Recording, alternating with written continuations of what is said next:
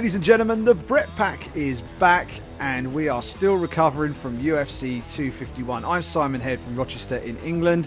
Joining me, as always, is the uh, the second half, the better looking half of the Brit Pack, Chamatkar Sandhu from over there in Toronto, Canada. Don't know about you, Sandhu. I mean, one of the big benefits of you moving over there, you get to watch stuff at proper times because I am still an absolute mucking fess, as we like to say over here. I'm I've was supposed to do my little tactical nap. Whenever I know I've got a really big pay per view card, I have a tactical nap. I'll go to bed just after the kids, sort of 8, 9 o'clock, get a few hours in, and normally wake up for like the last couple of prelims. And then I've got a nice run up into the main card. Because I've normally got a full shift of work the following day, so I have to sort of power, sort of power through. And that's how it was for me on on uh, on Saturday night and Sunday. That tactical nap did not happen I ended up doing 40 hours without sleep and I still haven't recovered. I am an absolute empty shell of a man. I'm hoping you're in slightly better condition than me right now. I'd say slightly better because when when the final fight ended, it was around 2 a.m. and I'm not gonna lie, I was thinking about you guys over there on the other yeah, side of the pond. I bet you were. I'm telling you, like, and, and and the reason I say that is I thought, thank God I'm in Toronto, and even though it finished at 2 a.m. Throw in the, the post fight press conferences and, and post fight interviews and all the rest of it. Then you're looking at around 3 a.m. ish, something like that.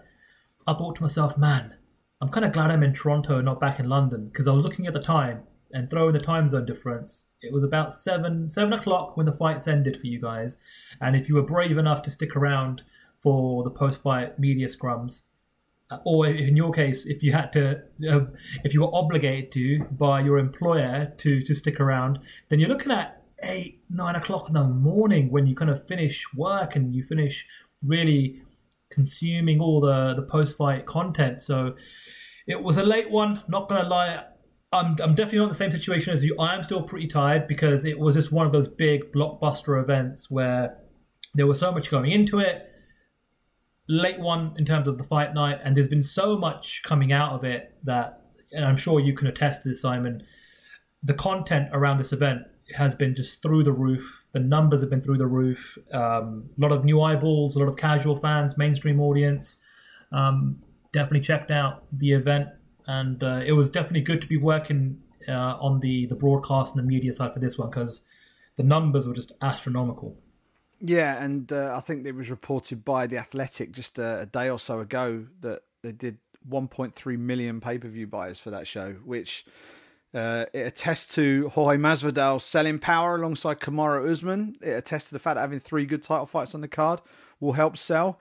But it also tells you that people want to watch top level sport in the middle of this pandemic. And I can't say this enough the UFC have done an outstanding job. Now, I know leading into those Jacksonville shows, there was a lot of trepidation, a lot of legitimate questions were being asked about whether this could be done safely.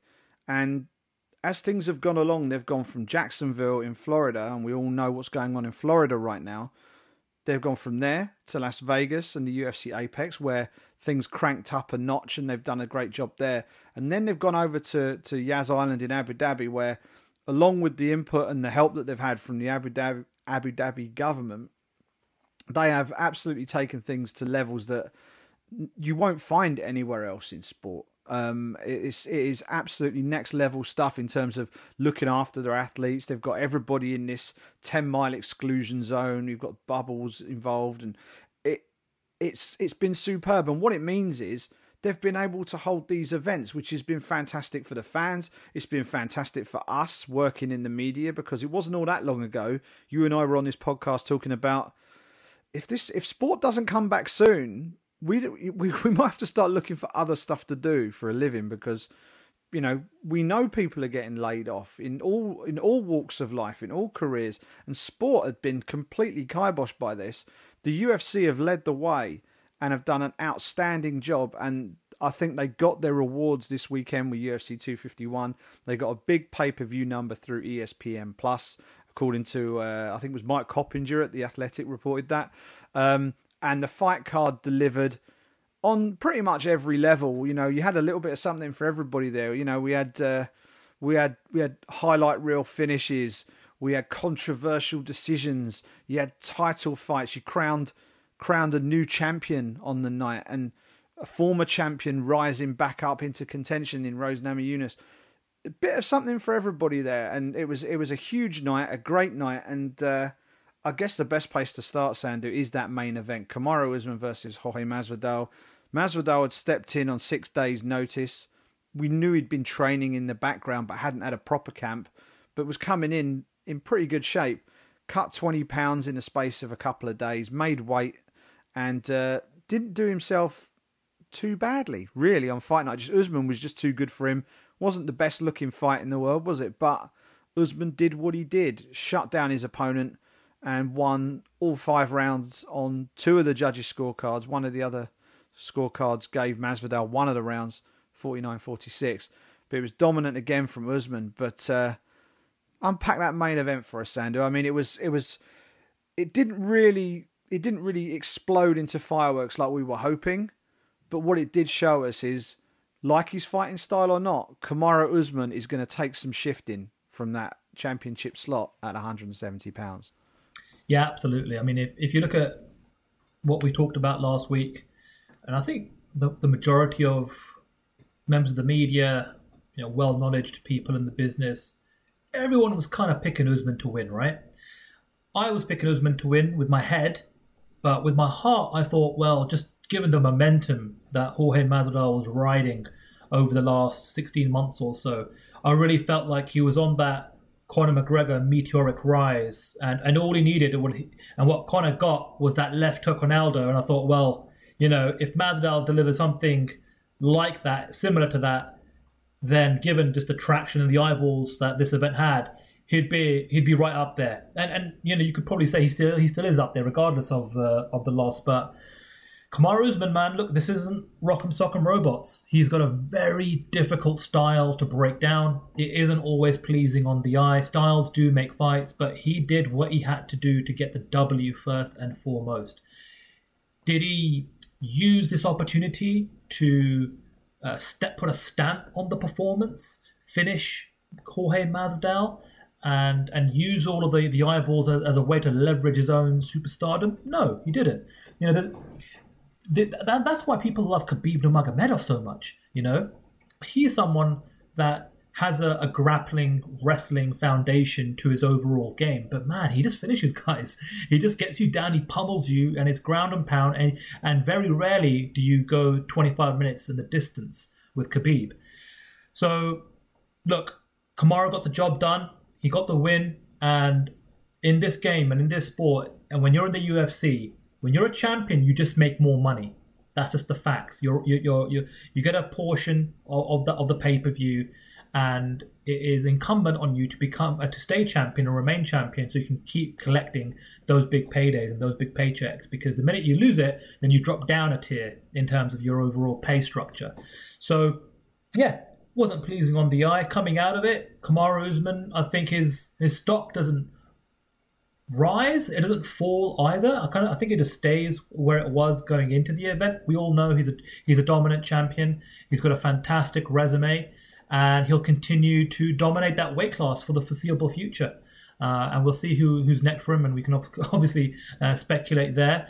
And, and and when you look at Jorge Masvidal, he was in a a win-win situation going into this, regardless. You know, I think everyone was so impressed and taken back by his attitude to take the fight on six days' notice. And even though we all kind of knew he was training, I, I, still think you have to put a little asterisk on that. It's one thing to kind of stay in shape and and train for the off chance that maybe something might happen and and the UFC might you know give you that last minute phone call, which is which is exactly what happened.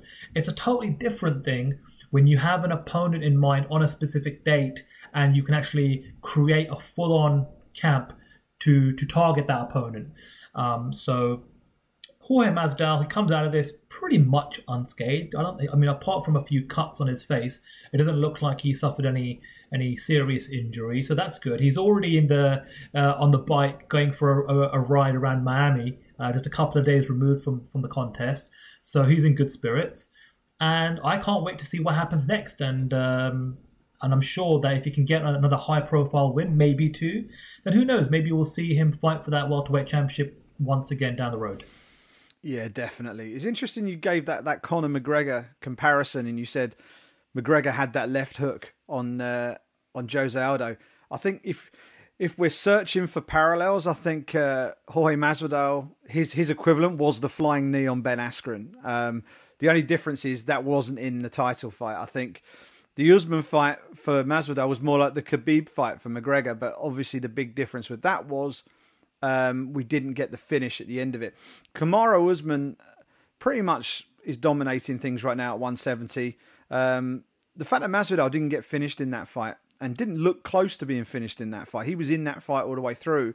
He was just stifled for five rounds. I think that's how I put it in my BBC report that he just got stifled for five rounds. And I think what that does is that leaves that that leaves the rematch door open. You know, Masvidal isn't complaining. He's he's come out of this and he's given due respect and due props to Usman for being the better man on the night.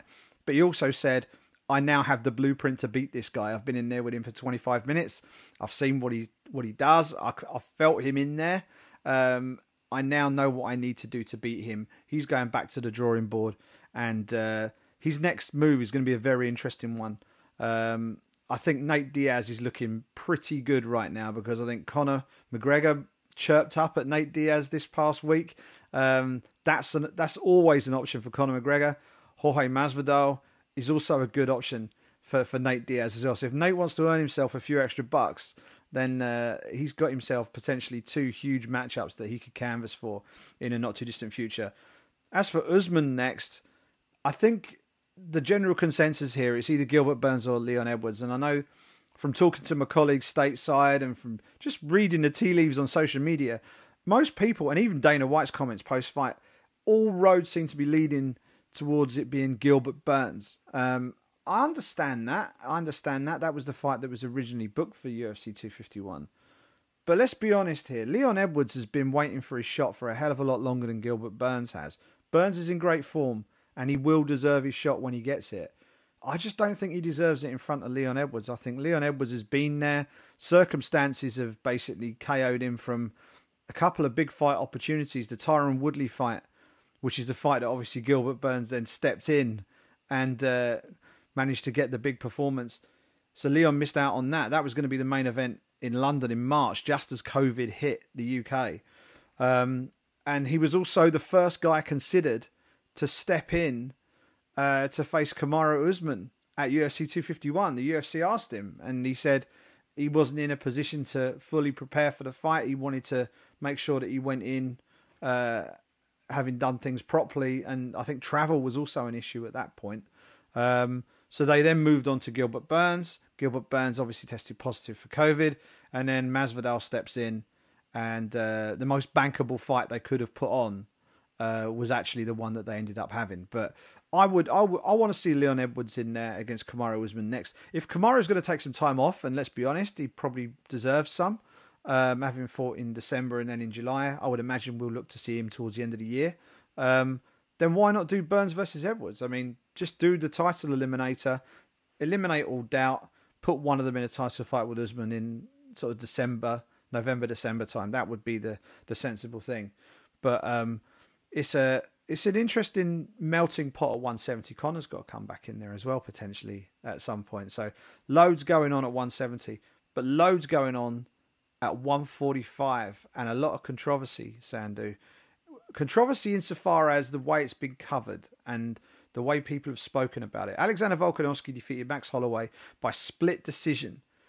47 48 to Holloway was the first card, and then the other two were 48 47 to Alexander Volkanovski. Before I dive into this, I want to know how you scored this and how you viewed this fight because I saw people screaming robbery online. I just don't buy that. I don't buy that. I, if I was Max Holloway, I'd be disappointed that the decision went against me. But I don't think that was a robbery. That was a super close fight from where I was sitting anyway. This is one of the byproducts of having a major event with a lot of eyeballs, a lot of perhaps new eyeballs on the product and on the sport and on the UFC. And wouldn't you just know it? We had to have a controversial decision thrown into the mix. And when everyone's online, on social media, on I think the word robbery was trending pretty high on Twitter, which tells you exactly what was going on in the aftermath of this contest. First of all, I'll give you my scorecard, Simon. I scored it a 48 47 for Max Holloway. I gave Max the first three rounds, and I gave Volkanovski rounds four and five. And for those of you that know how the 10 point must system works, and when you apply it to the criteria of, of mixed martial arts, you could have scored a bunch of these rounds, in particular, in my, my opinion, rounds three, four, and five, either way. For me, I, I thought the first two rounds were very clear cut for, for Max, and I thought rounds three, four, and five was essentially a coin flip. You could have scored it either way. And when you think about it in that context, if you can score three, four, and five either way, then it's very reasonable to, to think to think that someone may have scored it uh, for Volkanovski, giving him giving him rounds three, four, and five, right? So robbery, absolutely not. In my opinion, and I think in most people's opinion, especially those who I respect, that know the sport and know the, how the criteria and the, and the and the scoring system works, did score it for Max Holloway. Um, I think a lot of people had it similar to what I just described in terms of the first three rounds for Max and then rounds four and five for Volkanovski. And it's a bit of a, a tricky situation now for Max because he's lost two fights to, to Volkanovski back to back. I do feel for Volkanovski here because, again, just talking about the amount of eyeballs on, on this particular event, he's taking a lot of heat and unnecessarily so, in my opinion. He done his job, he done what he had to do. It was a close fight, closer than the first fight. The first fight was very, very dominant in Alex's favor, and uh, it's interesting to see what happens next. I, I threw, uh, you know me, Simon. I love throwing these Sunday Sunday polls just to kind of get the put my finger on the pulse and have a look at what the fans are kind of thinking. I asked, should the UFC book Alexander Volkanovski versus Max Holloway three or move on? Over ten thousand votes, fifty six percent would like them to book another rematch, and 44% would like them to move on. And if they move on, listen, there's plenty of contenders in the featherweight division right now. But when I start to think about the current UFC rankings, I know, well, okay, look, Zabit's going to be fighting Yair soon. Brian Ortega's going to be fighting Chan Sung Jung soon. I think, I hope. That'd be great. So that ties up rank the, the guys that are ranked two, three, four, and five right? Now, obviously, we've got Calvin Kattar and, and Dan Ige fighting on Wednesday of this week, but um, I don't know, maybe. I mean, just given the outpour of you know, and, and the reaction to this fight, could there potentially be an immediate rematch booked again uh, for later on this year? Again, just to leave absolutely no doubt this time. I personally think it would be super unfair on Volkanovski because I think he's got the job done. But if you want to stay active and if the UFC want to uh, do Max Holloway as solid, uh, and if Alexander Volkanovski also just wants to make sure that he can continue with his career as a champion in this weight class uh, without any more questions uh, lingering about this particular fight and this particular performance against Max Holloway, maybe that'll be enough to kind of uh, to get him bought in as well. I don't know. Only time will tell. But I do feel for him because I thought um, it was a close fight and it could have been, you know, I I, I could have easily have scored it for him. Uh, and when you when you think about the, the commentary and the audio and other things that factor into things of how people absorb the sport and absorb the fights at home. There's so many other things that kind of you know play into it. But like we've spoken about in the past, the three most important people scored it in favor of Volkanovski, and we have to respect the result. Absolutely, absolutely. On on the rematch thing, I think Alexander Volkanovski would be absolutely bananas to uh, to uh, canvas for or accept a third fight with Max Holloway next for the simple reason that if he loses, they are not going to do a fourth fight straight away. That would that that just isn't going to happen, right? So I think he needs to go away, get a couple of title defenses. Max can go back to the drawing board, beat a couple of killers at 45, and then build the momentum again. And if Volkanovski is still the champ at that point, Max Holloway's back on form again, then's the time. Do that fight again. Uh, because it then opens the door for another rematch if need be. But to do four in a row is a bit of a stretch. I've pulled up while you were talking now. I've pulled up the scorecards. And it's kind of interesting because there's been a, there's been a lot of media about the judges, right? And um, I read a report from a from a certain UK newspaper. I, won't mention who it is, uh, but I did used to work for them. Um, and uh, they they wrote this this this report saying that Dana White's gonna gonna bin off some of the judges as a result of what's been going on, and they named Mark Collett as the judge, who apparently had turned in these egregious scorecards. Right, Mark Collett scored scored um, scored the fight to Alexander Volkanovski. Clemens Werner scored the fight to Alexander Volkanovski. The only one, uh, and uh, David Lethaby scored the fight to uh, Max Holloway. Now, I agree with you, Sandhu. I scored the fight 48 47 to Max Holloway. Like you, great podcast this. We're agreeing with everything, but this is just how we saw it, which suggests that at least we're viewing things similarly when we're watching the fights. Rounds one and two were very clear. Max Holloway won those rounds. He edged the strike in and he dropped Volkanovski at the end of each round, right? This isn't boxing where you get an instant 10 8 for a knockdown, it just put the little exclamation point on the fact that he won those two rounds 10 9, right? So those two rounds in the bank, he's got a healthy lead heading into the middle rounds. Now, where the judges have differed from us um, where we agreed that the third round was kind of like the fulcrum of the fight. Really, that's where you could maybe toss the coin and say, did did uh, Volkanovski nick that round or did Holloway win that round? Well, all three judges gave that round to Alexander Volkanovski. All three. And the only round where there was a, a bit of, of, a discrepancy was the last round, which which uh, I, I thought was Volkanovski's round. I thought he won four and five uh, and that middle round was super close. I gave it to Max, um, but it was it was really close. So, as I say, I gave it 48-47 to Max, but I didn't. I don't have a problem with those scorecards. I know Dana was talking about it and all the rest of it. I think what people forget when they're looking at a fight, they'll watch a fight from start to finish. They'll watch the narrative being played out through the commentary, through what they see, um, and they'll they'll get to the end of the fight and they'll say that guy won, that guy won the fight. But what they're not really when when when you're scoring a fight, it's and it's a title fight. You're not scoring a fight. You're scoring five five minute fights. Is basically what you're doing.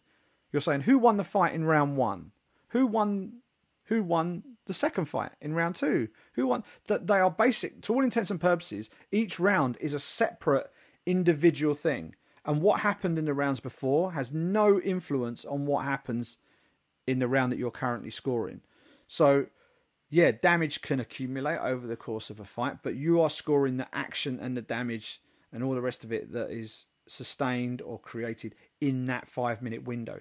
So, you're looking at five specific periods of time that are individually scored. And if you individually score those rounds, it is entirely plausible that you could score that fight to Alexander Volkanovski. It's just when you see it on paper or it's read out and it's like, okay, I watched a fight where it looked like Max was the better fighter for a larger period of the fight, or he looked better than Volk. You know, there was a gap. When when Holloway was better than Alex, he was noticeably better. But when Volkanovski was better than Max, it was by a finite margin.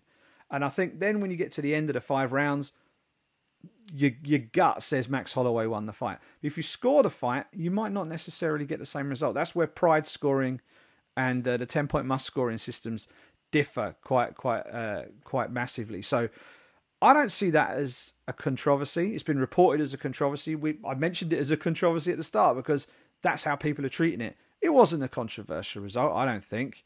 Um, and uh, Max, I don't think thinks it's a uh, a, a controversial result. He'll go back. He will get another title shot unless he moves up to 155. In the meantime, it'd be interesting to see what he actually decides to do. There's no shortage of big fights for him at 45, um, but there are there, there are some absolute killers waiting in the wings, and he's probably going to have to go through one or two of them uh, to get another shot. And Volkanovski, for his part, as the champion, has got a murderer's row of contenders just sitting there waiting for a for a, for a tilt at the title. So if he wants to be a fighting champion and wants to be an active champion, he has got no problems at all because he's got a large queue of very talented, exciting guys just on his doorstep waiting to go. But um, really interesting fight. Interesting from a judging perspective as well. Uh, there were no judges needed in the first title fight of the night, however. The bantamweight belt was up for grabs. vacated by the king of cringe, Henry Cejudo. And uh, it was Peter Yan versus Jose Aldo, the old guard versus the new guard. And uh, the new guard won pretty spectacularly. He, he uh, after the first two rounds, which were pretty close, I mean, Aldo looked really good early on. Yan just seemed to just put his foot on the gas through the middle rounds and Jose just couldn't keep up with him, and Yan's body work in that fight was absolutely superb. Gradually slowed the gas tank of Jose Aldo, finished him midway through the fifth.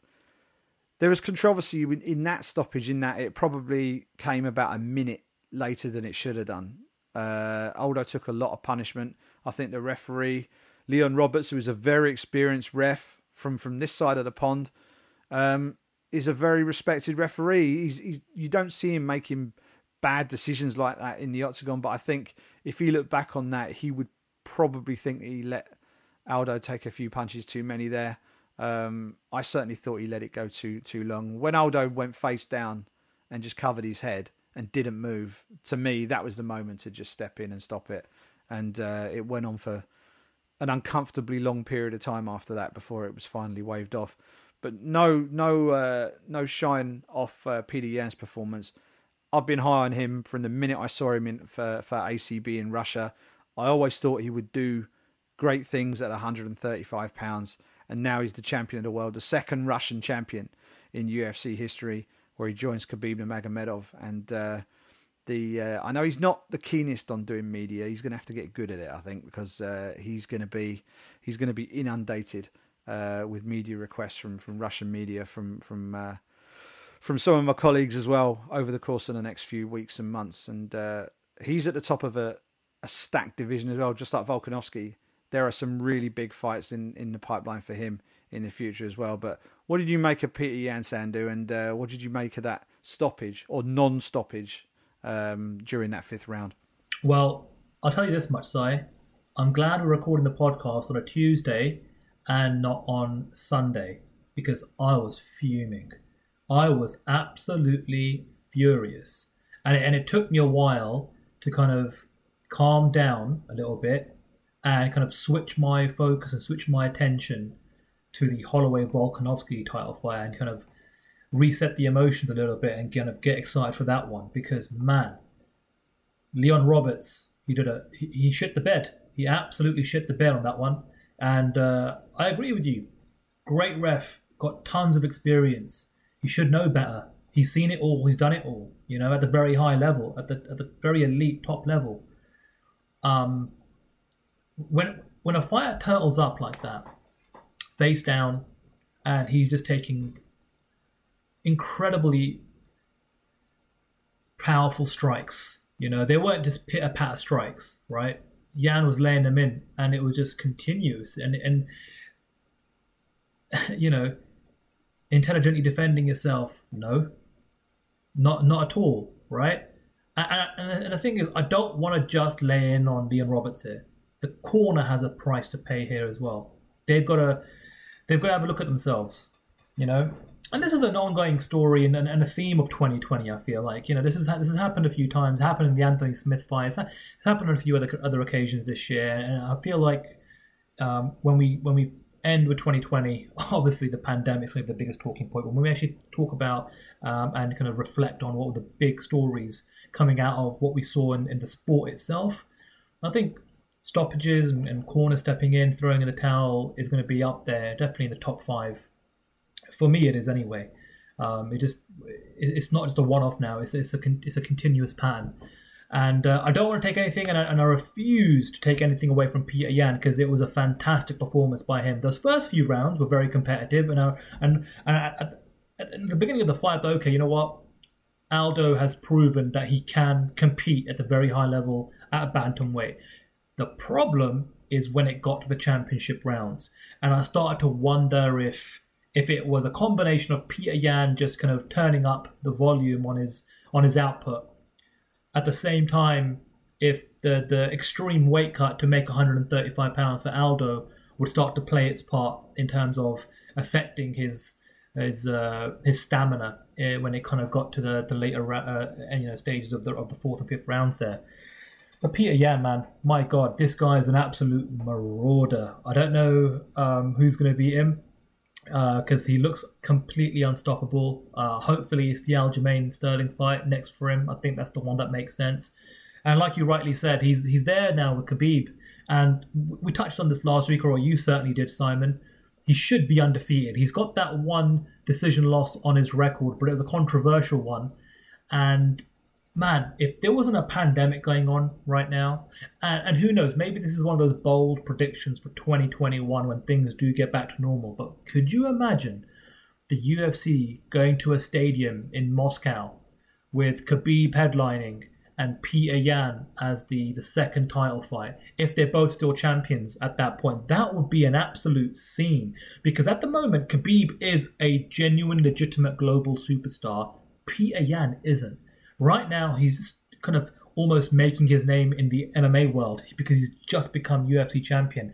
And even leading into the fight, I got I saw a lot of comments like, "Who's this guy?" People weren't really, um, you know, too aware of who he was or his record or what he had done. And so I think the UFC need to do a good job of, of helping to build his profile. He needs to do a, a job on his on his own to try and. Um, you know, do the media, kind of get comfortable with, you know, doing lots of kind of um, you know, interviews and, and all the rest of it. But when you look at the package, he delivers in the cage. His nickname is No Mercy, right? And um, he's starting to put together a nice little resume in his UFC run. And I think, you know, the, the likes of an Aljamain Sterling and, and other contenders in that bantamweight division, you know, you got Cody No Love Garbrandt as well in there in there who's trying to kind of shimmy his way into a title contention as well. So it's going to be interesting. Where Jose Aldo goes from here, I don't know because he's now 0 2 at 135 pounds, right? Um, wh- whether he just sticks around and, and, and jumps into fun marquee matchups and fun marquee fights, that's probably what he can do. But he shouldn't be fighting for a title anytime soon because you know we've seen what's happened at featherweight.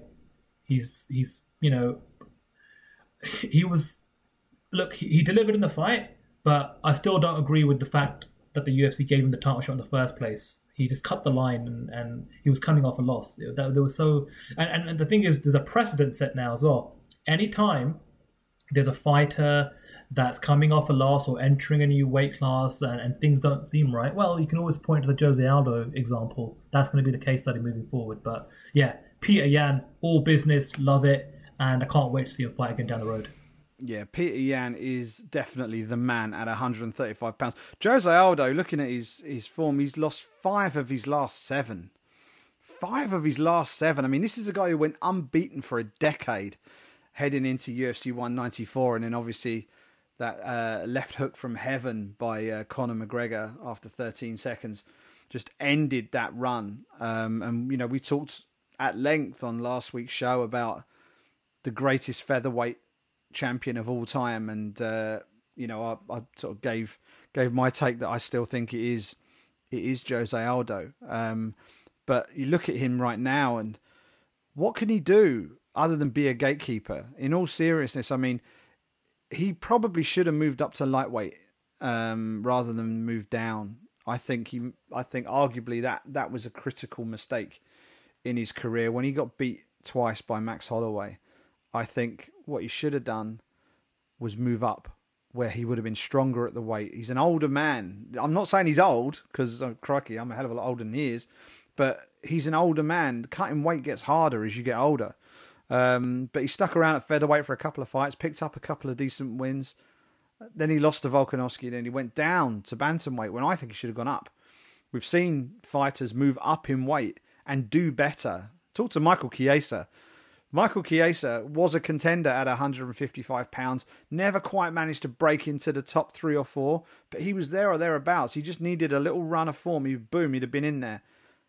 He moved up to 170, and now he looks like a changed man. He looks so much better at 170, and he's working his way up. His biggest problem is no one wants to fight him.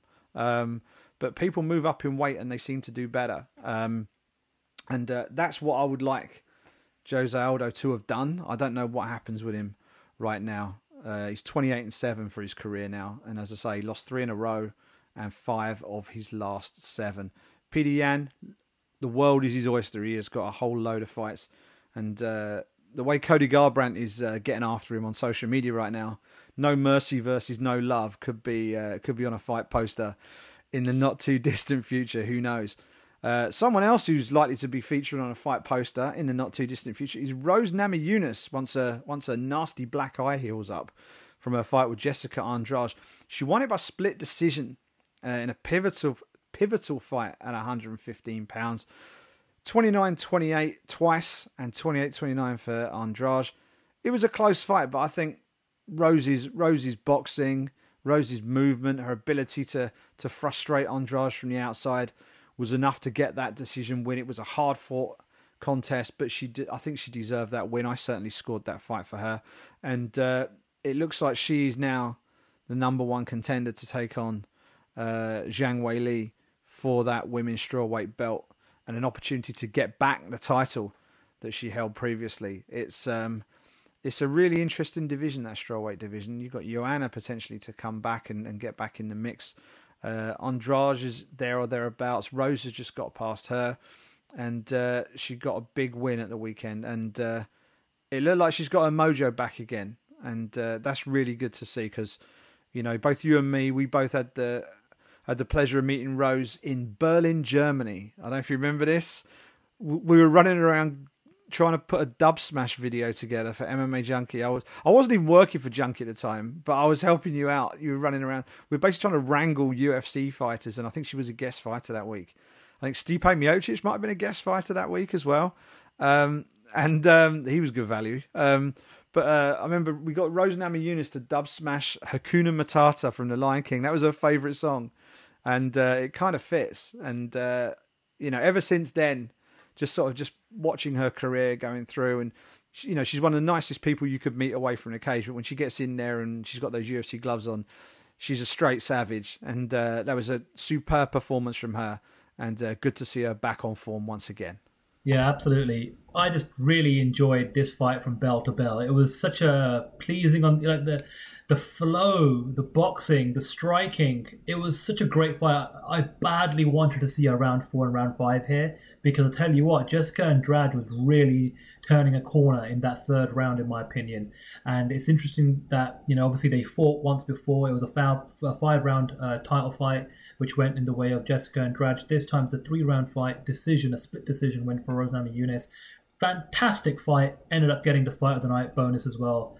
Uh, well deserved there they're going to fight at some point down the road again, and I hope the next time they do fight is a five rounder, whether it's for the title or maybe headlining a fight night card. Rose Namajunas back in the win column, and she's got to be a shoe in now to, to fight Zhang Weili for that strawweight championship. Interesting uh, to note that they're both managed uh, by by Brian Butler, um, and so it'll be it's interesting, isn't it? We've got Ali Abdelaziz, who's, who's obviously managing both Justin uh, Gaethje and Khabib Nurmagomedov. He's also the manager of uh, Kamaru Usman, who's most likely going to fight Gilbert Burns, who Ali also manages. And now we've got a situation here with Rose Namajunas and Zhang Weili, who's who are both managed by Brian Butler, uh, and those guys over there are Sucker Punch. Uh, I'm fascinated to see how the the, the behind the scenes negotiations uh, for these fights. Uh, you know, I'd love to be a, a, fly on the wall or see kind of uh, the paperwork for you know who gets what. Uh, you know, the you know the split, the prize money, the, the pay structure, and anything else that they end up negotiating, even just on the sponsorship side. You know, so it's it, that kind of stuff fascinates me. But look, that's kind of really inside baseball stuff there. Um, Rose Namajunas got it done in with, with style points got a little a little bit of an injury. Uh, looking to find out how severe that injury is um, on her left eye.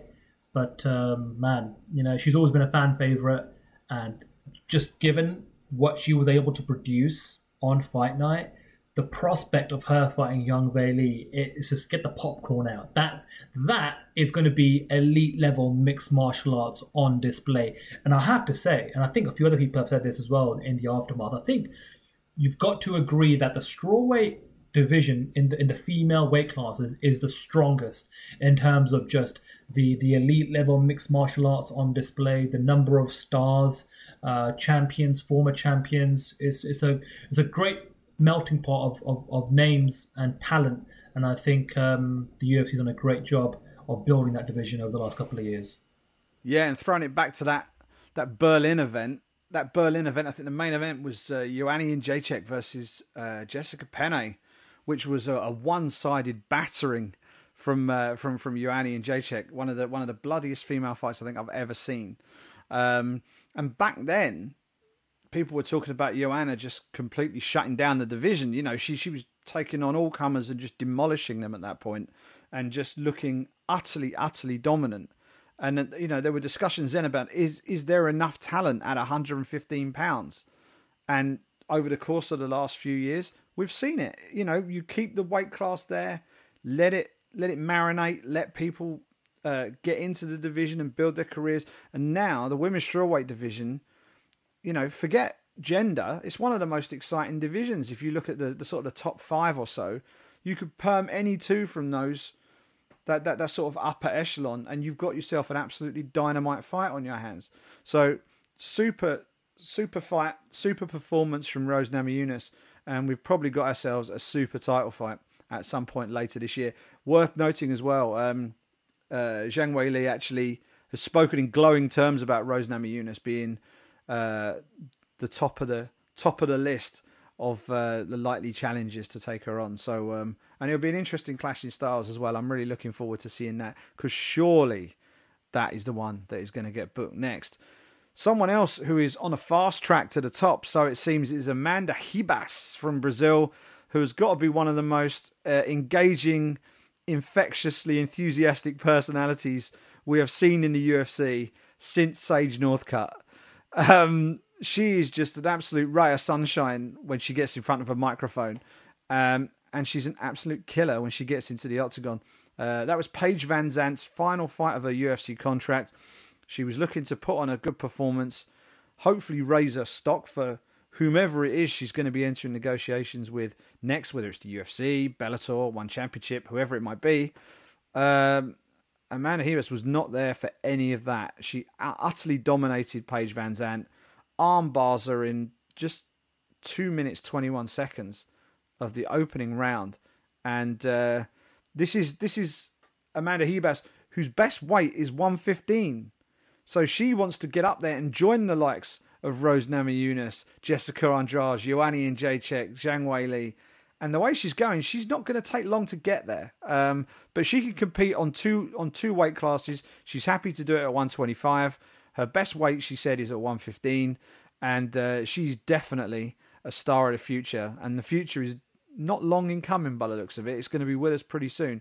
Massive performance from her on the biggest stage of her career. Yeah, you touched on her infectious energy. That's the best way of describing it. It is infectious. You know, you look at her Instagram, her social media, you watch her pre-fight interviews, you watch her post-fight and fight night interviews, and it's just she's a ball of energy. She just brings a smile to your face, and she's an absolute killer in the octagon. I mean, the minute she got into the onto the ground with Paige VanZant, it was all one-way traffic, and she put that armbar submission on her, and it was all it, it was all she wrote. It wasn't a, a, long or tough night for her. She comes out of there completely unscathed. She's still actually hanging around uh, Abu Dhabi from when I last checked, and who knows, maybe she'll just hang around there for a couple of weeks and see if uh, you know there's another a strawweight fight that maybe she can jump into last minute. Because man, I'm telling you, man, she's uh she is the business, and and I'm, I'm kind of glad for her that she's got a little cheeky win at flyweight because maybe she can move uh, up and down the weight classes you know, depending on what the availability is and you know what she you know what she wants to do, and who knows, maybe kind of coming out of this um, fight with Paige VanZant and just not having to cut the extra ten pounds, maybe that's what made her performance even more dominant. But fantastic for Amanda Ribas, and you know what, the UFC always needs new blood for that Brazilian market. It's a very important market for them. It always has been. It always will be. There's definitely a changing of the guard happening in the sport right now. You know, we'll see how many more fights Anderson Silva has uh, left. Jose Aldo, we just saw, uh, you know, lost another title fight, but he's getting up there in age and definitely kind of past his prime, in my opinion. And so, you know, you, are going to need a, a, new generation of Brazilians to take over that mantle. You've got Amanda Nunes, who's obviously a two-weight champion on the women's side, and uh, and and good for Amanda Ribas too, because it, it looks like she's definitely been taking her some English lessons, and it looks it seems as though that her English is is improving. But I like I kind of like it. I like the broken English with her high energy. I think this it's it meshes well together, and so great for her. Paige VanZant though. We all know and we all knew what was happening when this uh, fight was booked. You know, on the last fight of her contract, the UFC matchmakers have basically just given her an absolute killer so she can go into free agency taking that L. But I don't know if I don't know if Paige Van VanZant's stock went up or down. I think it kind of just stays neutral, to be honest with you. I think her worth is exactly the same head, you know, coming out of this fight as it was going in, to be honest. I know, and we all know that the likes of Bellator, maybe a one championship, and a few others are going to be in there to try and uh, acquire Paige Van VanZant because she's got a big social media following and people know her now. She is as close to a household name as you're going to get via mixed martial arts and via being a former UFC champion if she doesn't resign with the UFC. Uh, I like the idea of Bellator trying to sign her just for the fact that maybe they can throw her in there with Ilima-Lei Macfarlane and that would be a high profile fight, get a lot of media attention, get a lot of eyeballs. Um, and good luck to her. We spoke about this last week, Simon. She's done it her way. She's built up her own little empire and she makes a lot of money outside of the fight game. Good for her.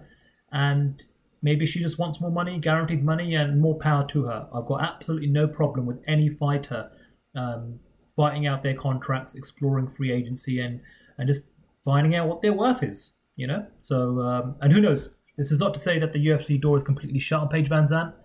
Uh, if I'm a betting man, I think she'll join her husband, Austin Vanderford, at Bellator, uh, who, let's face it, are going to need some sort of injection of uh, of some PR and some news because they have definitely kind of fallen off the radar during the pandemic era of 2020 and they, they should be you know um, making some announcements very very shortly because i think they did announce that they're going to be holding an event on july 24th which is uh, not too far away uh, from when we're recording this event at the moment. So it'll be interesting to see what happens there. Um, but for paige VanZant good luck to her regardless of where she ends up whether it's back in the ufc or um, at bellator and, and the thing with Paige VanZant, and this is the final note on, on VanZant, Simon, she's only 26. She's only 26. She's got a ton of experience behind her. She she likes to fight. She enjoys fighting. She likes to train. She's very athletic. So I don't even know if we've seen the best of her yet. You know, and she this is this is her first fight in I think of a year or, or year plus change or something like that. So it'll be interesting to see. You know, if she does continue to fight, what her performances are like. So I feel like at 26, you're still evolving and developing as a fighter. Yeah, and she she suffered with some pretty nasty injuries as well during that time as well. So, you know, there's no there's no questioning her her sort of fighting spirit and all the rest of it. I just think she's kind of found her level a little bit in the UFC and uh, hasn't been able to sort of break that break that ceiling and move up to the next level. Maybe a change of scenery might be the best thing for Paige VanZant. It might open up a few doors outside of fighting, and she can maybe uh, play play both sides of the coin a little bit with her next contract three or four fights I just want to touch on on the prelims because we had a fair few decisions on the prelims. Um, I'll get this one out the way first because this was just one of the most bizarre fights. I do a feature on MMA Junkie called Rookie Report. So I always pay particular attention to whenever there is a debuting fighter in a UFC event. And Roman Bogatov came into UFC 251 for his UFC debut undefeated. He took on Leonardo Santos, who I first watched – at BAMMA 6 in the UK back in 2011 against a, a, former boxer called Jason Ball, and he outpointed him back then. And I didn't think too much about it at the time. I thought, okay, he looks all right. He didn't look like anything particularly groundbreaking at that point. We knew he was a jiu-jitsu guy. He's never lost in the UFC, Sandhu, And uh, he fought Roman Bogatov, who was he was doing all right. He's kind of scrappy, but all of a sudden he just completely lost the plot. And I remember, I, do you remember a boxer called Andrew Golota? He had a very famous fight with Riddick Bowe where he was winning the fight against Riddick Bowe, and then Bowe just started to turn things up a little bit. And then, for reasons completely beyond my comprehension, Golota just decided to hit him low. And I think he hit him low like three times in the course of the fight and ended up getting disqualified. And this was almost reminiscent of that. Bogatov was doing all right against Leonardo Santos. Um, and uh, all right, he wasn't winning the fight, but he was certainly competitive. And but he just totally lost the plot. Um, And Marc Goddard, who is a very strong official, you could hear him just completely bewildered at what was going on. I mean, I'm sure there was a few lost in translation moments in there because I'm not convinced Bogatov understood Goddard's brand of English. Uh, and uh, it just at one point Goddard stopped the fight and went, "What are you doing?" Like that's the ref. He's like, "What are you doing?" He's like, "Crazy man, you'd already committed to two fouls, and then he, third one is like, okay, two points are coming off." Um, it did not affect the result whatsoever. Like he would have lost 29, 29 28 on all three cards. He ended up, so he ended up losing 29 26. But man, talk about self sabotage. He completely imploded. I mean, have you ever? When was the last time you saw something mental like that in the middle of a fight where a guy he was competitive in the fight? He lost by one round if you're scoring it round by round, but then he just completely, completely went off the deep end in the final round. Started dropping fouls in left, right, and left, right, and centre, and then almost was lucky not to get disqualified. Yeah, to say it was a ballsy move by Bogatov is an understatement. That fight I do was, that when I'm drinking. That fight, that fight was nuts, Simon.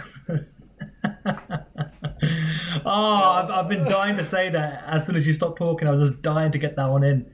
Um, yeah, it was bizarre. It was absolutely bizarre. Um, and and the funny thing is, it had a knock-on effect to the rest of the. Uh, or I wouldn't say it had a knock-on effect, but um, there, there was a moment where people were thinking, are they going to finish the prelims on time for the main card to start? Because they have to start that pay per view on time, regardless of where the fights are. So, uh, but thankfully, Makwan Amirkhani uh, defeated Danny Henry via first round anaconda choke. And um, I, you know what, I have to say, I like Makwan. Um, he's he's one of those fighters that I've been lucky enough to get to know a little bit, uh, especially during um, my time covering the sport over there in Europe. Great guy. Uh, really happy for him to to get back in the win column. And uh, yeah, and then obviously uh, we saw what Jiri Prochazka did to Volkan Ozdemir in that featured prelim. But man, Leonardo Santos and Roman Bogatov, lads. I mean, like Matt Goddard said, what are you doing? Craziness, craziness. Yeah, I wanted to touch on Makwan uh, Amirkhani and, and, and Jiri Prochazka's performances because first off, Makwan, Danny Henry is no slouch. Danny Henry um, was going in there. I know a lot of people uh, were picking him to win that fight. Um, he was a he was a legitimate threat in that fight. Um, he'd, he'd, come off a really good win previously. Makwan Amirkhani was coming off a disastrous performance against Shane Burgos, where his gas tank just completely deserted him from pretty much halfway through the first round. Um, his strength and conditioning had just completely let him down um, during the course of the build up to that fight. But he came back, he looked in outstanding form, choked out Danny Henry, and it was one of those scary submissions. You know, you, you see these sometimes, especially with these blood chokes, where you see them and they're, they're just completely locked up. And if you're not a long time watcher of MMA and you saw this, it's the sort of thing that would give you nightmares because it's kind of scary when you first see it's like crikey. But Makwan straight away grabbed, he, he detangled Danny Henry's toes from the cage and elevated his legs to try and help stimulate the blood flow and, and, and get everything back. And uh, he, he got a lot of praise for that um, in, in, in the media, I know, from uh, various outlets for his sportsmanship. He's a nice guy, Makwan Amirkhani. He's got that very sort of uh, laid back, sort of dry persona. But he, as, as, as you said, we've both got to know him over the years. He's a he's a he's a really nice guy, and I remember he won his first fight in the UFC. All he wanted to do was buy his mum a new bed. His mum's bed was was broken. The first thing he wanted to do, I want to buy my mum a new bed, and that was all. That that's all that mattered to him at that point. And now he's you know he's progressing his UFC career. I think he just needs regular fights. If we can get him regular fights in that featherweight division, he can be a real problem at 145 pounds. It'd be interesting to see what the matchmakers do with him next. As for uh, Jiri Prochazka, um, he kind of scuppered my big pre-fight tip. I do. Um, I sometimes do pre-fight tips for Paddy Power, and uh, my big one, I I basically look out for value bets, just picking winners. There's no value in picking winners, right? It, it just doesn't it doesn't help you earn too much money because the odds are so tight. But Yuri Prochazka to win in round one, Sandhu, was six to one. Six to one. And this is a guy who'd won his last eight fights in the first round. This is right, and and he was facing Volkan Ozdemir, who wasn't going anywhere. He was going to stand in front of him. Um, not exactly an, an elusive opponent. Um, yeah, there's the risk of getting knocked out yourself, and uh, Ozdemir certainly clipped him with a few shots. But um, six to one for a first round KO to me looked like fantastic value. Unfortunately, uh, Prochazka didn't didn't really hit stride until the very end of that round. He did a bit of some pretty bizarre stuff through the first half of the first round, holding his hand, almost like he was shaking hands with himself, and then throwing a punch from that sort of stance. It was really weird. Um, Ozdemir started to started to clip him a little bit, didn't unduly trouble Prochazka, and then 49 seconds into the second round, my goodness me, connects with an absolutely huge shot, and that was it. Game over. Um, who do you want him to fight next? Because I've got a name in mind, um, and it would be absolutely bananas because I want him to fight Johnny Walker. Well, you just took the words right out of my mouth. the minute the fight was over, I saw a couple of people online mention Johnny Walker. And before I could even get my suggestion out there, I'm like, everyone's on the same page here. I think everyone wants to see what a, a Jiri Prochazka Johnny Walker fight would look like because those are two wild light heavyweights that are just they are fun on their way to the octagon and they definitely are let's just say charismatic with their in cage fighting style um, but i tell you what i don't know if uh, Jiri Prochazka can do that kind of stuff at the very elite level and get away with it but on his way up if he can you know keep delivering knockouts the light heavyweight division is screaming for new names, new blood all the time, all the time, uh, because Jon Jones has this continuously dominated that division. You know, we've been lucky and fortunate, I'd, I'd say, in how that Dominick Reyes fight played out, because Reyes is someone that could be the long-term future of the division, especially if they fight again, and especially if he is able to dethrone Jon Jones. Um, but that being said, that's a very top end of the division. On the come up, though, when you're thinking about prospects and things of that nature, remember the name, Jiri Prochazka. I think he could be someone we'll be talking about in the next 12 months a lot in that division. Yeah, definitely. And Czech MMA is on the rise. I mean, they've got a promotion over there called Oktagon, Oktagon with a K. Um, and uh, they host some fantastic looking stadium shows and they've got they've got a really really sort of growing scene over there. I was over there for MMA Junkie covering the UFC's first ever event in the Czech Republic in Prague, and the media coverage was huge over there. They were all, absolutely all over it, and uh, great crowd, knowledgeable crowd, loud as well. It was a great, really, really great place to go and and cover fights. And they've only had the one Czech fighter on the roster recently, which was uh, Lucia Pudilova. Um, now they've got Yuri Prochazka, and he don't look too far away from being able to take on some of. I mean, Volkan Ozdemir is no slouch. He's top five, top six material, and he's he's the sort of guy that you stand in front of him at your peril. He knocks. He, has got the ability to knock you out uh, with very short range shots, and he hit Prochazka with some decent stuff in that fight. Prochazka went nowhere and then KO'd him in the second round. Super, super excited to see what they do with him next. But yeah, the Johnny Walker fight just book the damn thing. It's there. That's the sort of that's a Christmas present to the fans. Put it on a put it on a December card or one of the big showcase cards. Open up a main pay per view card with that fight, and you have got no problem whatsoever getting everybody uh, wound up for, for for a big night ahead. Um, nothing much else to report except for the very first fight of the night. Dangerous Davy Grant, the UK's own, taking on Hawaii's Martin Day um, who looked pretty decent actually in the early going. But Davy Grant decided, despite the fact he got dropped early in that fight, um, that he was going to plant his feet, bite down on his mouthpiece, and start throwing with the guy, and uh, knocked him out with a huge shot midway through the third round. It was his first knockout in the UFC. Earned himself a fifty thousand dollar bonus. Um, absolutely over the moon for Davy Grant, who has He's had a tricky run of it in the UFC. He's been, had long periods away with injury and uh, a couple of false starts here and there. Got his chance to open the card. Um, the very first man is a trivia pub trivia question. The first man to step into the first fighter to step into the octagon on fight night at UFC Fight Island. Dangerous Davy Grant, and he got the job done by knockout. Two minutes thirty-eight, the third round. Outstanding performance. Really, really pleased for him. Yeah, likewise. I'm happy for him because he's a good guy. We've obviously been lucky enough to uh, interview him over the years uh, a little bit. It's very unfortunate with his lack of activity during his UFC tenure. But look, over the last what six seven months, that's now two wins.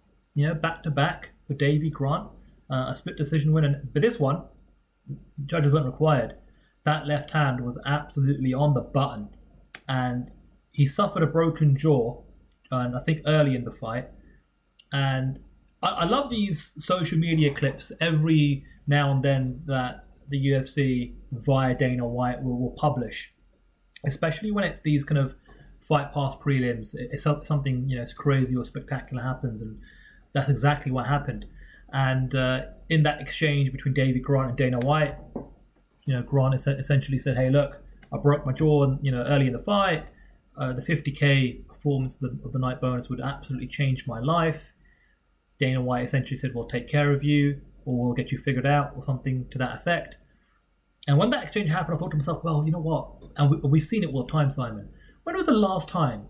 When was the last time a fighter, let alone on the prelim, but the very first fight of the night, got anywhere near sniffing a performance of the night bonus? And then when you look at the the actual card, I'm like, Davey, mate.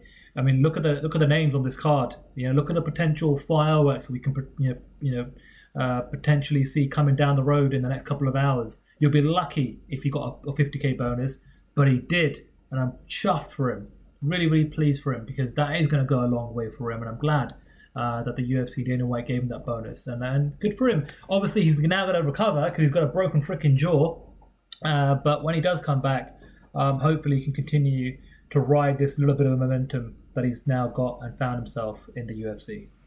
Yeah, absolutely, and uh, great way to kick off the night. Um, and all in all, a pretty successful fight card and a great way to kick things off on UFC Fight Island. But that's just the first. We've got three more of these bad boys coming up in the space of the next week and a bit. We've got two fight nights this week. And depending on when you listen to this, you'll you might catch UFC Fight Night on Wednesday night after you've listened to this, or maybe this will come out for you after the fights. But we will very quickly run through the uh, the midweek fight card because there are some sneaky good fights on this card. Midweek fights, you don't get them very often, um, but um, there's some there's some good stuff on this card. Calvin Kattar versus Dan Ige is the main event. Sandhu at 145 pounds. Calvin Kattar, I think, would have beat Magomed, uh, sorry, Zabit Magomedsharipov in Moscow if their fight had been five rounds as it was originally supposed to be. Um, it ended up being a three rounder, and Kattar lost the first two rounds of that fight. He's a notoriously slow starter, but he picked things up. He was he was the man on the up when that fight stopped, and there was only one guy in there who wanted that fight to finish after round three, and it wasn't him. He was still going. He then put on an incredible performance against Jeremy Stephens, and he's knocking on the door at 145 pounds, as is dangerous Dan Ige or Dan 50k Ige. A um, lot of people really high on him. And uh, this is an outstanding matchup because the winner of this is going to be catapulted into that top top four or five, and he's going to be facing a potential title contender fight next. Um, which, which, way are you leaning with this? Because uh, I've I've sort of spoken to, to, to, some of my colleagues over in, in the states, and there's a slight difference of opinion with this. Um, I've gone with Calvin Kattar, but it's it is a really tough fight because you can't you can't back back against Dan Ige with any confidence with the form he's in. Yeah, it's it's not. Yeah, it's tough because you're right. Dan Ige is riding an incredible win streak at the moment, and you know, beating you, you know slouch if you beat Edson Barboza. Let's just put it that way. I have a feeling though, because it's a five round fight, I think there's a level that Dan Ige. I don't know if he hasn't shown his uh, ability to hit that level. But a win over Calvin Kattar will definitely kind of, I suppose, you know, silence any critics that he may have with regards to his potential ceiling. That being said, I'm picking Calvin Kattar. I genuinely feel like he's the genuine article. He, he's the real deal, and he, he he's someone that could be fighting for a featherweight championship in the next what 18 months or so. Uh, you know, he, he's literally right behind Yair Rodriguez, Chan Sung Jung, Brian Ortega, and Zabit Magomedsharipov. And I'll tell you what, if Calvin Kattar gets the W this week, you know who I'm calling out? I'm calling out Max Holloway. Because if you can take on Max Holloway, you're going to probably most likely get a five round fight on a fight night card, or at least a high profile slot on a pay per view main card. A win over him, and that's it. You're, you're a shoe in for a title shot. And it's given the other names that I mentioned who are likely going to be fighting each other in the latter part of 2020, that's the one that makes most sense given what we just saw this past weekend and uh, the limbo situation that Max Holloway's in. But yeah, in terms of making a, a choice and making a pick here, it'll be Calvin Kattar. I will be shocked though if Dan Ige pulls off the victory.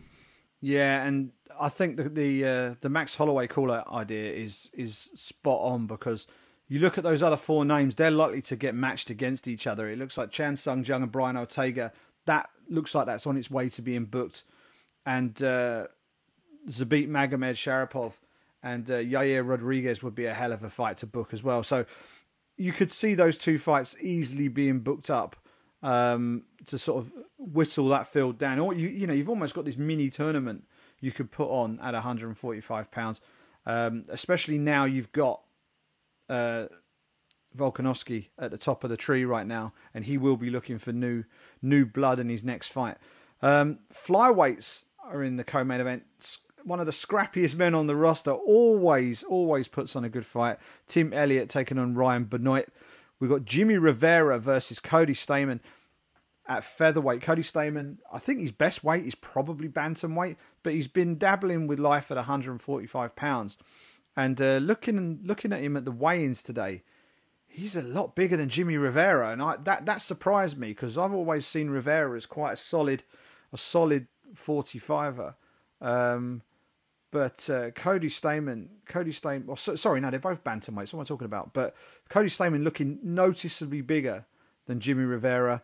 That will be an absolutely cracking fight. Stamann's been through some really difficult time in his personal life. Um, he, he lost his brother a few weeks back literally the week of his last fight. Uh, and Jimmy Rivera is looking to get back in there for the first time in a long time and get himself back into the mix. They're taking the fight at 45 instead of 35, I think, just to get the wheels back on the wagon again and uh, move things forward. But Sandhu, let's talk about the women's flyweight fight that's coming up. Um, Taila Santos coming in to take on the UK's own Meatball Molly McCann who delivered the most intense stare off of the day um, today at the weigh-ins. Molly always brings it. She's one of the most charismatic fighters to come out of the UK. She's another one with an infectious personality, but she's got that real intensity about her that I absolutely love. And uh, make no mistake, she's going to go in there looking to make a real statement and uh, push herself up that 125 pound women's division.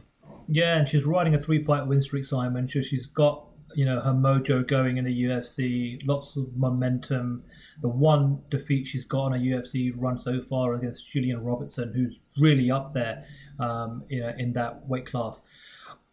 The one thing I'm looking for this from this uh, this fight card, particularly out of Molly McCann, is a finish. She's got three wins in a row, but they've all been uh, via unanimous decision. Now, look, don't get me wrong, a win's a win, and I'm sure if uh, you tell Molly McCann she can come out of this fight with another W, regardless of whether it's a split decision, unanimous decision, she'll take it. Um, but you know what? If you're going to start to make a, a statement in, in the weight class, if you want to start to call out the real big names and get propelled up the, the rankings, you got to start finishing fights. You got to start putting together a little bit of a, a highlight reel, and so that's what I'm looking for, uh, looking out uh, from her on this particular card. But yeah, all the rest of it, she's a total package, mate. Great interview. She's great uh, fight week value. She always delivers when it comes to a stare down. And if she gets the win, I'm sure she'll do the business on the microphone in a post fight interview as well. Yeah, last time I saw Molly was in Dublin. We were I was on press row watching her her good friend Leah McCourt in the main event at Bellator Dublin, uh, and she couldn't she couldn't be one of Leah's cornermen. Um, she ended up on press row with us. and she was basically cornering Leah McCourt from press row, just absolutely bellowing instructions from just one seat in front of me. So after the fight, I just got the phone out and got her to give me give me her take straight after the fight.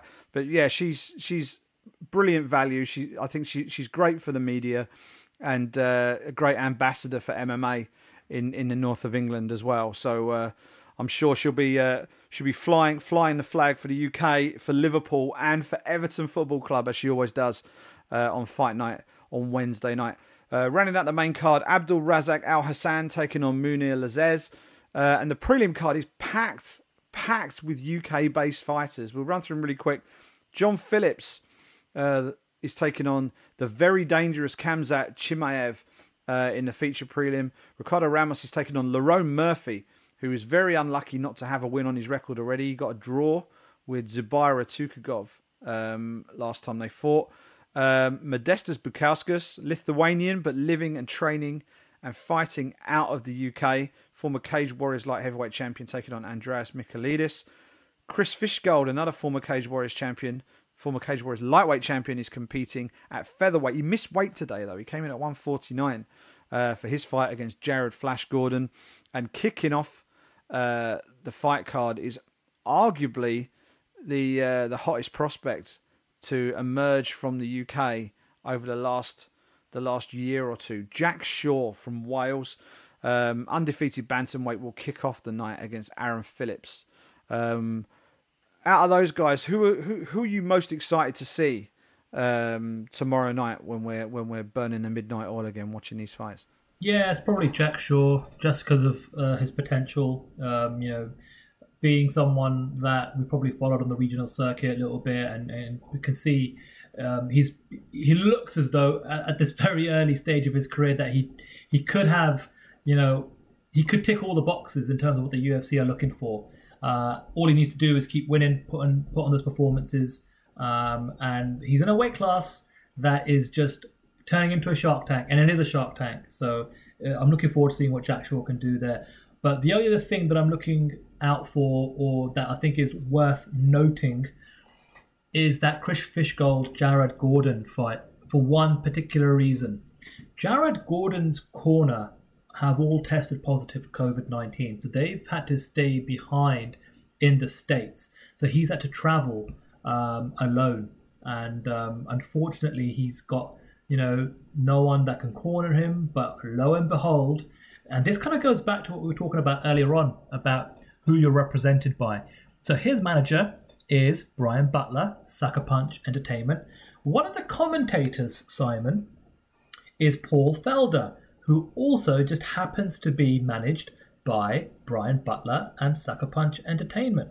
So they've kind of just called in a favor. Now, look, Jared Gordon and uh, Paul Felder, they're not teammates. They don't, they don't train out of the same gym, but they're under the same label. They're under the same, under, under the same management. So basically, Paul Felder is going to do him a solid. And I tell you what, take, take the t- uh, tip of the hat to the UFC for allowing him to do this. Midway through the broadcast, if required, that is. Uh, well, technically, technically, I don't even think if it's a matter of him even being required because I think he'll be in his corner at the beginning of the fight. In between rounds, Paul Felder is going to basically be giving him some corner advice. So eh, you know, it'll be this is this is very similar to the situation we saw with Mike Perry and, and his girlfriend. I think everyone's going to be looking forward to seeing the end of the first round if it reaches that point, and you're going to have a suited and booted Paul Felder. who's going to be jumping in there, giving in, giving Jared Gordon some, some corner advice, and then the minute the fight's over, he's going to take his seat back in the commentary booth and continue commentating on the fights.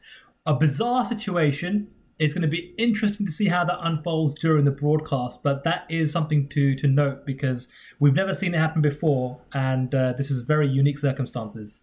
Yeah, it's kind of funny because we we we kicked off um, the, these pandemic fights. Um, I remember Greg Hardy uh, referenced it. You could pretty much get corner advice from the commentary team at this point, right? It's, it's, I think he, he referenced he referenced some uh, some commentary from Daniel Cormier about checking leg kicks during his fight. Uh, so he started checking leg kicks, and uh, it sort of helped him on his way. But um, yeah, that's going to be that's to be interesting to watch, and just underscores again what what what a decent bloke Paul Felder is. Anybody who's met him um, will will tell you the same thing. He's just just a salt salt of the earth guy. Um, fights like an absolute warrior as well. I don't quite know where he's looking at taking his fighting career next in terms of who he wants to fight and where he wants to go next.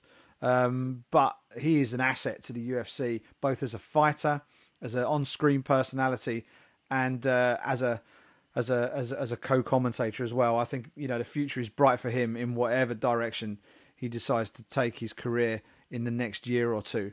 But um, yeah, well worth pointing that out. That'll be one to keep a close eye on on Wednesday night.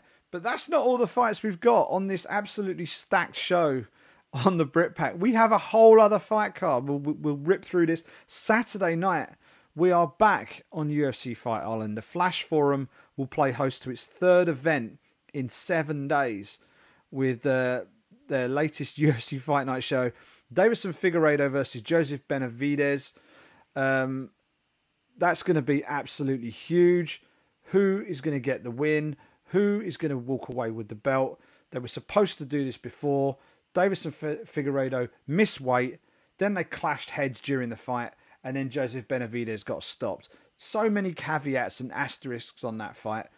They're running it back.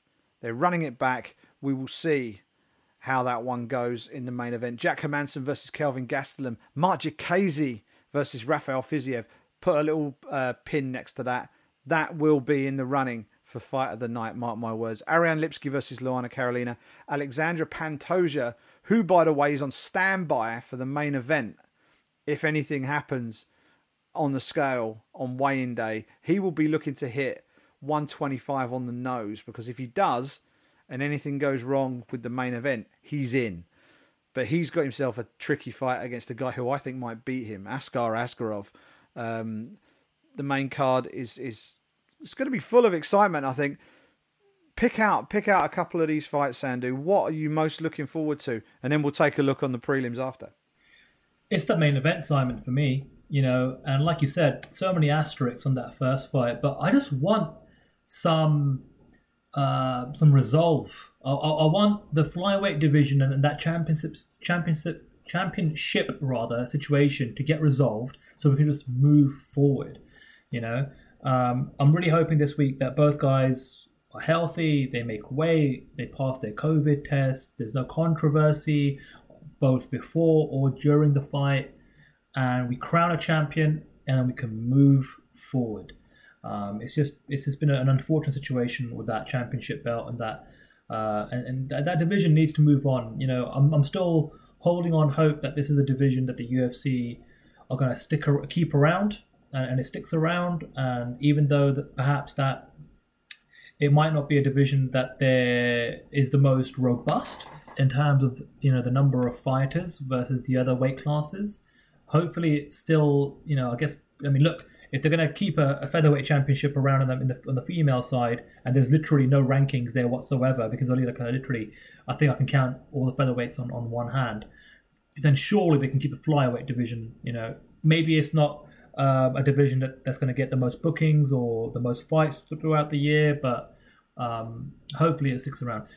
The only other fight that really kind of interests me on this um, on this main card is that Jack Hermansson Kelvin Gastelum co-main event? Because here you have Kelvin Gastelum and man he he's he's you know so far the kind of guy that's um, he gets that big opportunity and then it just doesn't go his way does it? You know he lost the the, the interim title fight against Israel Adesanya lost a split decision against Darren Till and this is all in a weight class where he you know it should be something that it doesn't really affect him in terms of his conditioning and weight cutting and being all drawn out.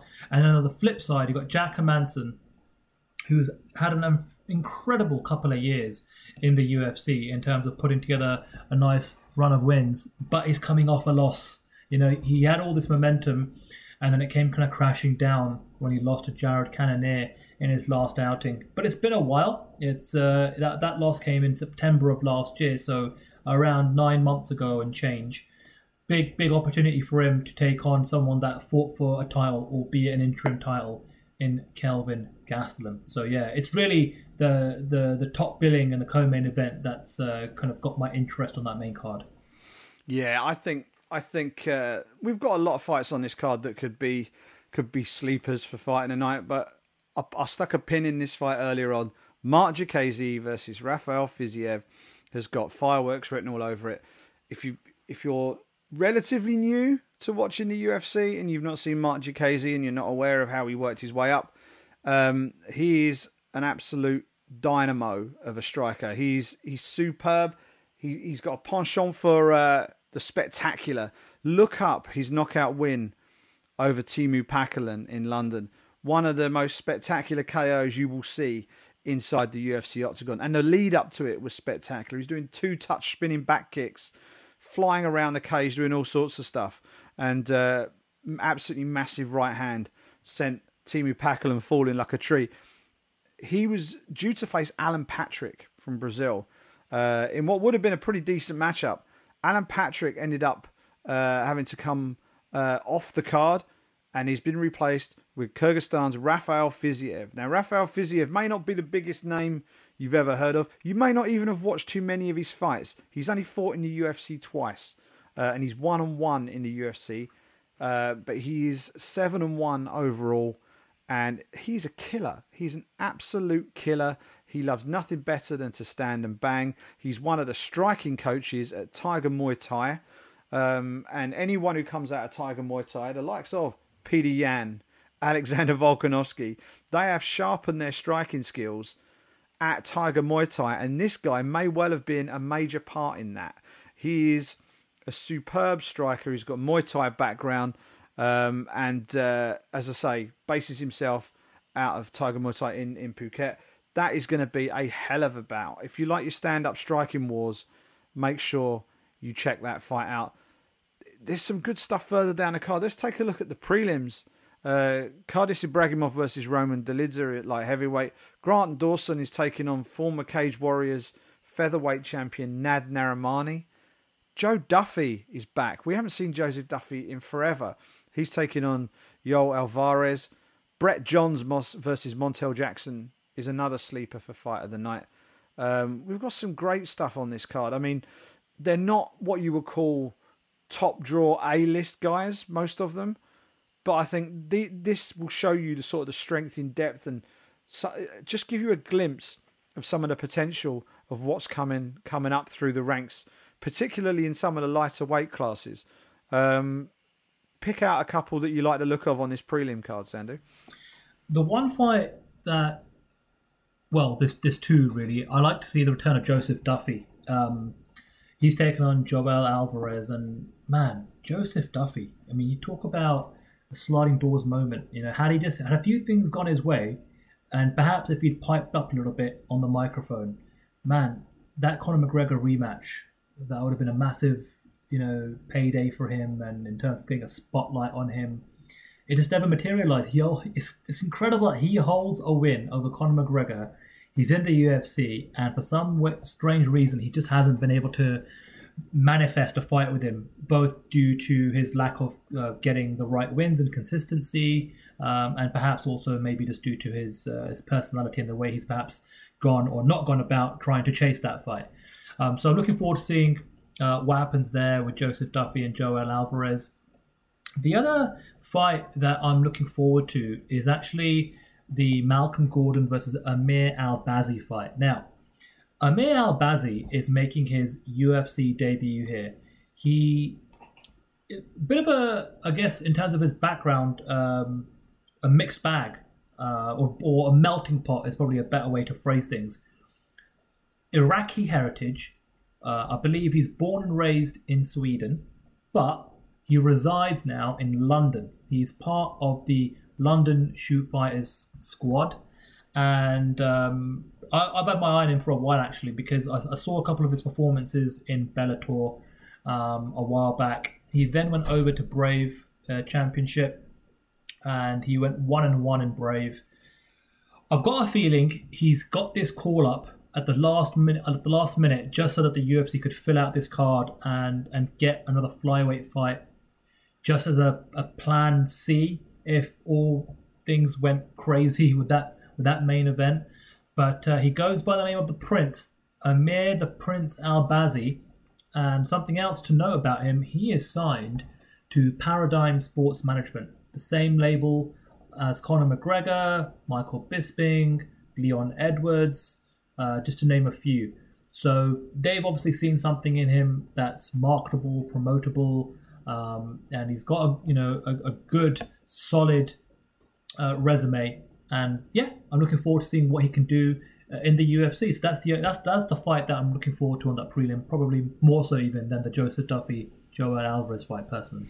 Yeah, no, and you know we talked to, about the you know the amount of UK UK based fighters on the card. He's a recent addition. You know that fight with Malcolm Gordon, who comes comes from uh, from Canada. He's a veteran of uh, Canadian promotion TKO. Any UFC Fight Pass uh, subscribers who like to watch some of the uh, some of the regional promotions on there will be very familiar with TKO's product. Well, he's a TKO guy, um, and uh, they both came in um, relatively short notice uh, for this fight, uh, pretty much a week ago, week and a half ago. So um, it'll be interesting to see which one comes in better prepared and how that fight goes. That's the third fight of the night. Davi Ramos is taking on Arman Tsarukyan. Arman Tsarukyan's a bit of a sleeper at lightweight. He's a super, super tough, super tough uh, fighter. Keep an eye out for him. And the first fight is a heavyweight match uh, Sergey Spivak versus the debuting Carlos Felipe. Um, but that that is an absolutely jam packed schedule of fights uh, that we've just brought you there. We ran through UFC 251, and now we've got two UFC fight cards to take place before we catch up with you next uh, with the next edition of the Brit Pack. Absolutely jam packed show. I don't know what you guys out there are going to do on Wednesday night, especially if you're in the UK. This is where working from home probably isn't such a terrible thing because at least you haven't got to drag yourself into the office and try and explain away why you look like death warmed up because you stayed up to watch a load of fights. Um, if you are staying up to watch them, don't worry, you won't be alone. I will be doing the same, and uh, I'm sure Sandhu will be watching them from a slightly more uh, palatable time zone over there in, in Toronto, Canada. Stacked, stacked program of fights coming up, and we will unpack the best of it on next week's edition of the Brit Pack. Sandhu, how can everyone get this show? Right. Britpack.substack.com is the main headquarters of the show. That being said, we're on Spotify. We're pretty much on every uh, podcast catcher available on Android. And for all of you lovely people on Apple, we're on Apple Podcasts. And if you are listening to us on Apple Podcasts, do us a favor, give us a five star rating, drop us a review. It's really helpful uh, to help us push up those charts and those rankings on Apple. That's the way things work there. Simon is at Simon Head Sport on Instagram, at Simon Head on Twitter. I am at Sandhu MMA across the board Twitter, Facebook, Instagram, you name it. By the way, I just passed 100,000 followers on Instagram. So uh, that was a nice. With that, plus this weekend's card, plus Spurs beating Arsenal. It was a fantastic weekend for me, mate. Can't can't can't can't believe things happened the way they did. So um so yeah. But anyway, enough of us. That was a jam-packed show, close to 90 minutes. If you're still listening to us, we appreciate it. But yeah, I'm uh, I'm looking forward to these next couple of uh, UFC events because we're gonna have a lot to digest and a lot to talk about on next week's show. Damn right, lots and lots of fights. We will we will have a focus on the uh, the UK based fighters when we run through everything on next week's show. Of course, we will go in depth on the uh, the big fights that matter at the top of the card, but we'll bring you all the all the Brits and all the UK based fighters and uh, give you a full update on how they all got on on next week's show. Thank you once again to all of you for uh, checking out the show. Thank you for subscribing. Thank you for hitting us up on social media, for leaving us reviews. Everything you do just helps us, and uh, we appreciate everything that you are doing. So check out the show next week. Check out the fights before then, and we'll speak to you in a week's time.